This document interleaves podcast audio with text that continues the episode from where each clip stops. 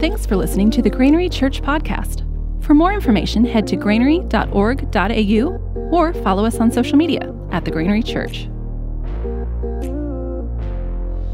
Today, we are going to do a practical prayer assignment.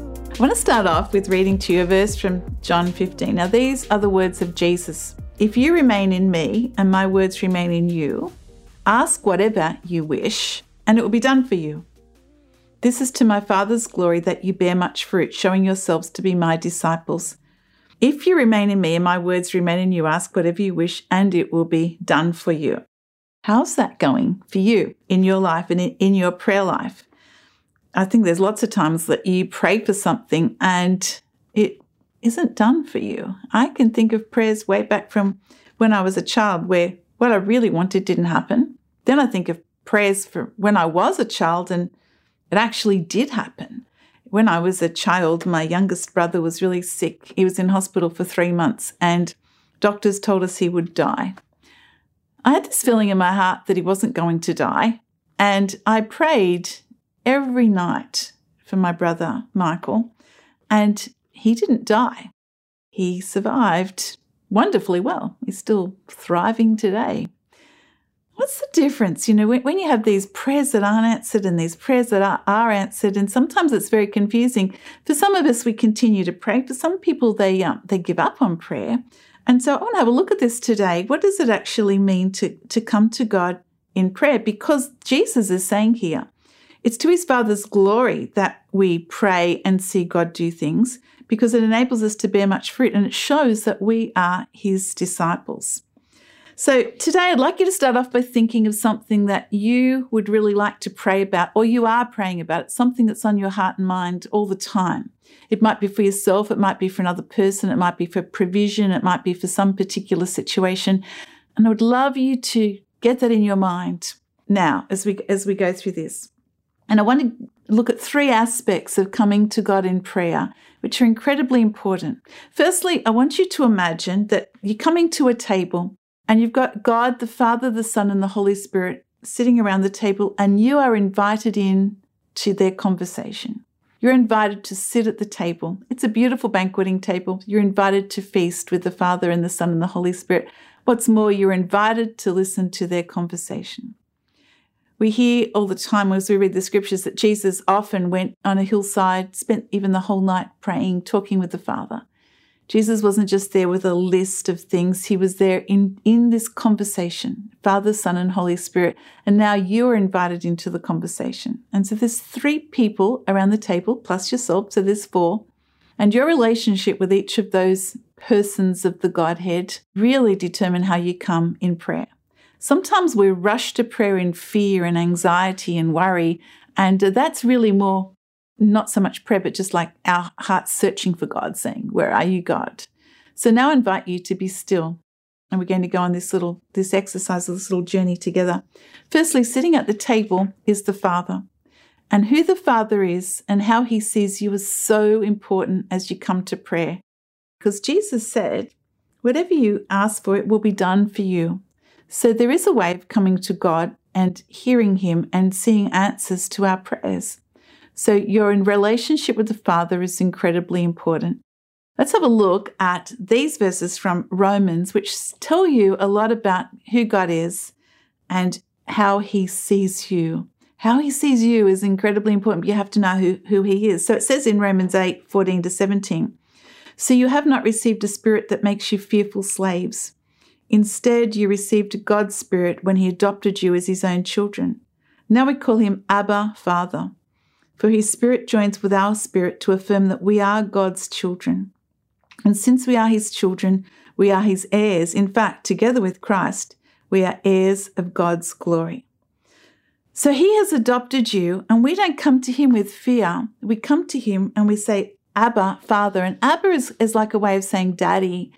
And sometimes we think we've grown up and we're sophisticated, so we, we don't have that childlike relationship. But Jesus says, unless you come as a child, you will never inherit my kingdom.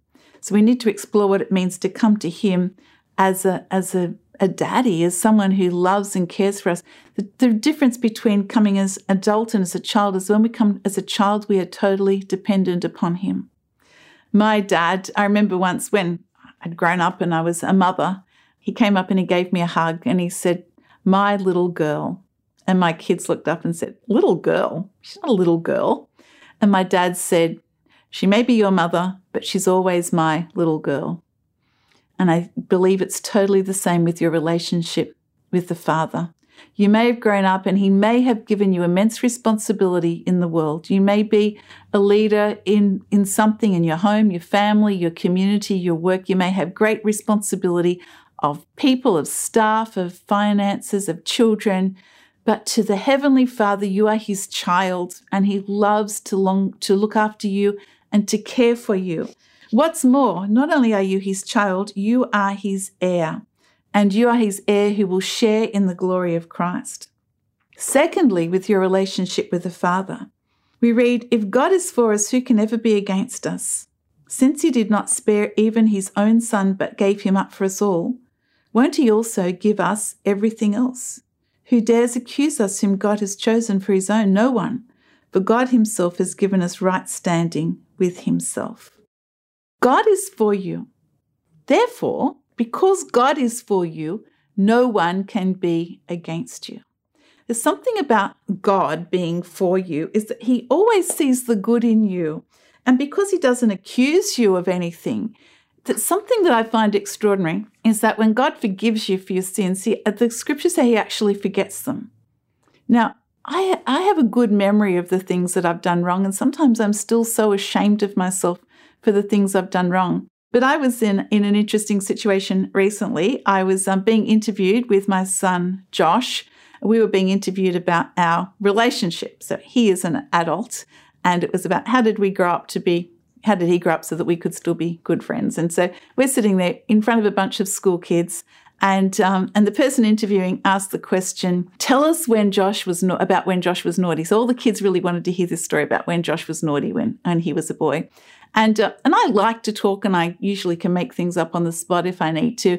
But suddenly I sat there and I thought, uh, I'm, I'm trying to remember something that Josh did naughty. Now, of course, he did things naughty because he was a kid, but I suddenly had, I couldn't remember them. And I turned to Josh and I said, you can, you can share something. And so he shared something. I thought, oh, that's right. I do remember when he did that. But the thing is, I forgot. Now, as I went home, I kept thinking about that. And I felt God say to me, You forgot what he did because you just see him as amazing.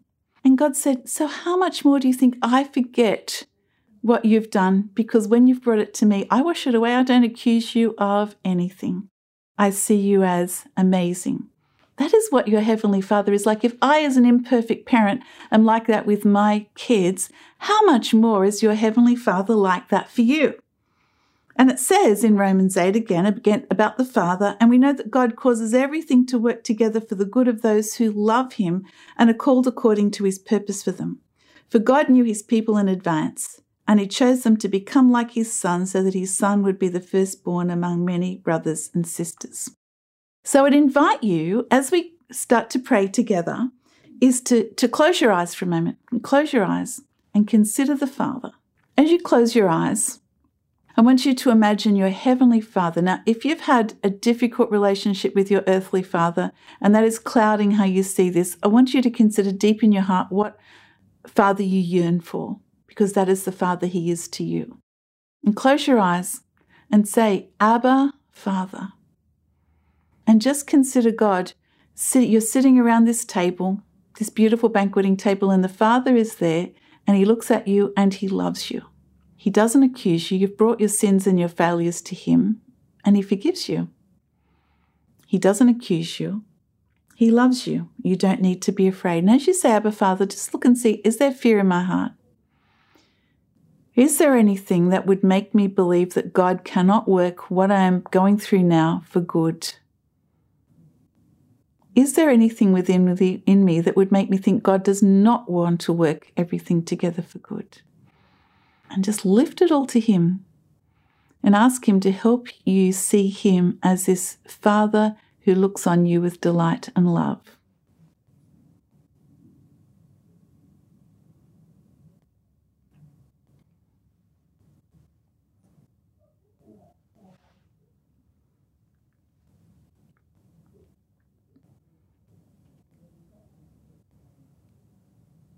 As you're sitting around this table, the Father is sitting next to the Son, Jesus.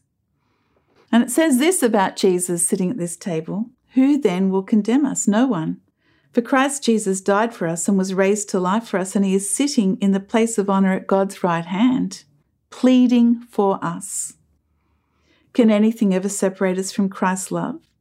Does it mean he no longer loves us if we have trouble or calamity, or are persecuted or hungry, or destitute, or in danger, or threatened with death?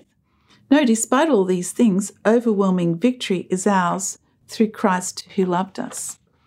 As you come to this place of prayer, one massive barrier in prayer can be that you feel condemned, you condemn yourself or you condemn others, and you feel that there is something separating you from the love of Christ. That maybe the trouble that you're going through, you, you um, translate as being, He doesn't really love me. Maybe um, you have a relationship breakdown, it translates as, He doesn't really love me. Maybe you're going through some financial hardship and you translate it as, He doesn't really love me. Maybe you've done something wrong and you're ashamed of yourself. But this passage assures us that sitting at the right hand of the Father is Christ Jesus who is pleading for us. Some translations say ever interceding for us. He's always talking to God on your behalf. Always talking to God on your behalf. And nothing can separate you from his love. So, as you come to prayer, this is what you know. You know that you have the Father who loved you enough to send his Son to die for you. And as he died for you, he died in your place so that your sins could be forgiven, your sins could be washed away, and there would be no condemnation. And nothing now separates you from his love. And if there is anything in your mind that would make you believe that you are separated from his love, it's really a lie from the pit of hell. Nothing can separate you from his love. So take a moment now, close your eyes, and consider Jesus, the one who died for you and was raised from the dead, the one who in his hands are, st- are the scars from the nails. And those nails, the scars from the nails remind you of how much he loved you. And he's sitting next to God, pleading for you, interceding for you. Nothing can separate you from his love. And so close your eyes and, and ask yourself this Do I condemn myself? Do I condemn others? Is there anything today that I believe is separating me from the love of God? And as you ask God to search your heart for that, find anything and bring it to Him and ask Him to wash that away and fill your heart and mind with the truth that He loves you just the way you are.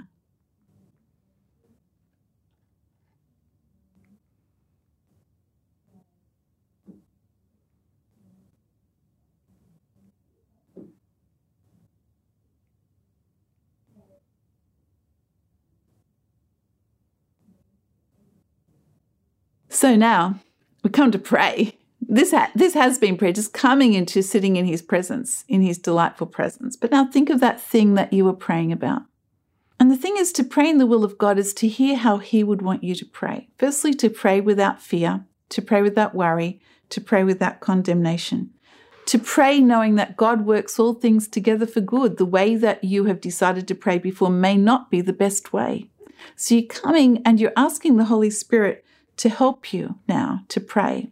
And so we know that we have the Father who loves you enough. He's sitting around this beautiful table and he invites you into his presence and he loves you enough to send his Son to die for you.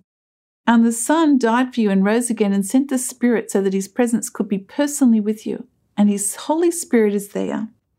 And it says in Romans 8, and the Holy Spirit helps us in our weakness. For example, we don't know what God wants us to pray for. That's interesting, isn't it? Sometimes we are convinced that we know what God wants us to pray for, but what we really know is what we think God should be doing in a situation. And we really want to come and say, God, this is what you should do. But this tells us that we don't know what God wants us to pray for. If we don't understand that He loves us and that we can trust Him and nothing separates us from His love, we will get stuck on this one. That's why those first two areas are so important. You have to know His undying love for you. You have to know his faithfulness towards you. You have to know that he does not con- accuse you or condemn you, that there is no punishment coming towards you. And once you know that, you can trust in that he will work all things together for good and you can come confidently in prayer. And you can come confidently in prayer, knowing that sometimes you don't even know what to pray for, but this is the exciting part. The Holy Spirit prays for us with groanings that cannot be expressed in words. And the Father, who knows all hearts, knows what the Spirit is saying, for the Spirit pleads for us believers in harmony with God's own will. So now we come to God with our prayer request. And we ask the Holy Spirit to speak to us. We say to the Holy Spirit, Help us.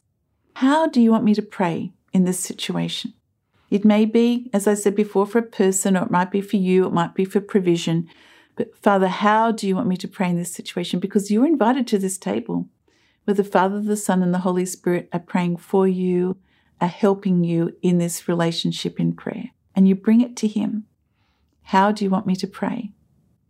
And then when you you gets to the deepest needs of your heart, the, the scriptures here say that we can pray with groanings within us. And groanings are something incredibly beautiful. It's like um, maybe a woman giving birth to a child, that something beautiful is happening. But as you come to God with your groanings, it's like you, you, you're surrendering it all to Him, laying it all at the table and trusting in His love. And so, what I'm going to invite you to do now is to come to the Father, to bring it to Him and say, How would you like me to pray about this?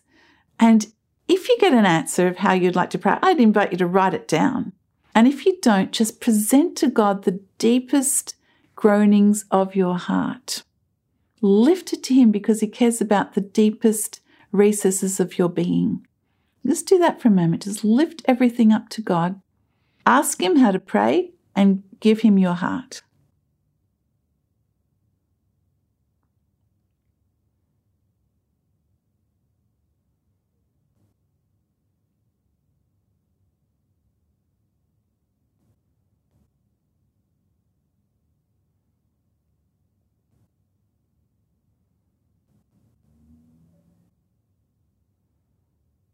And finally, what I'd ask you to do is to continue to do this every day. And what, what you can do is when you ask God how you can pray, if you hear Him saying, pray for this, write it down. Write down what you believe God is saying as you come to Him without fear, boldly into His presence. Write down what He's saying to you and write it down and continue to pray it every day. Don't shift and change. Continue to pray it every day until you see God do something because He calls us to be persistent in prayer. So, as we pray without ceasing, what we do is we come to Him and we make sure that there is no fear, there is no worry, because it will block our relationship with Him. We come trusting that He works all things together for good, and then we listen. We sit and listen what His Holy Spirit is saying to us.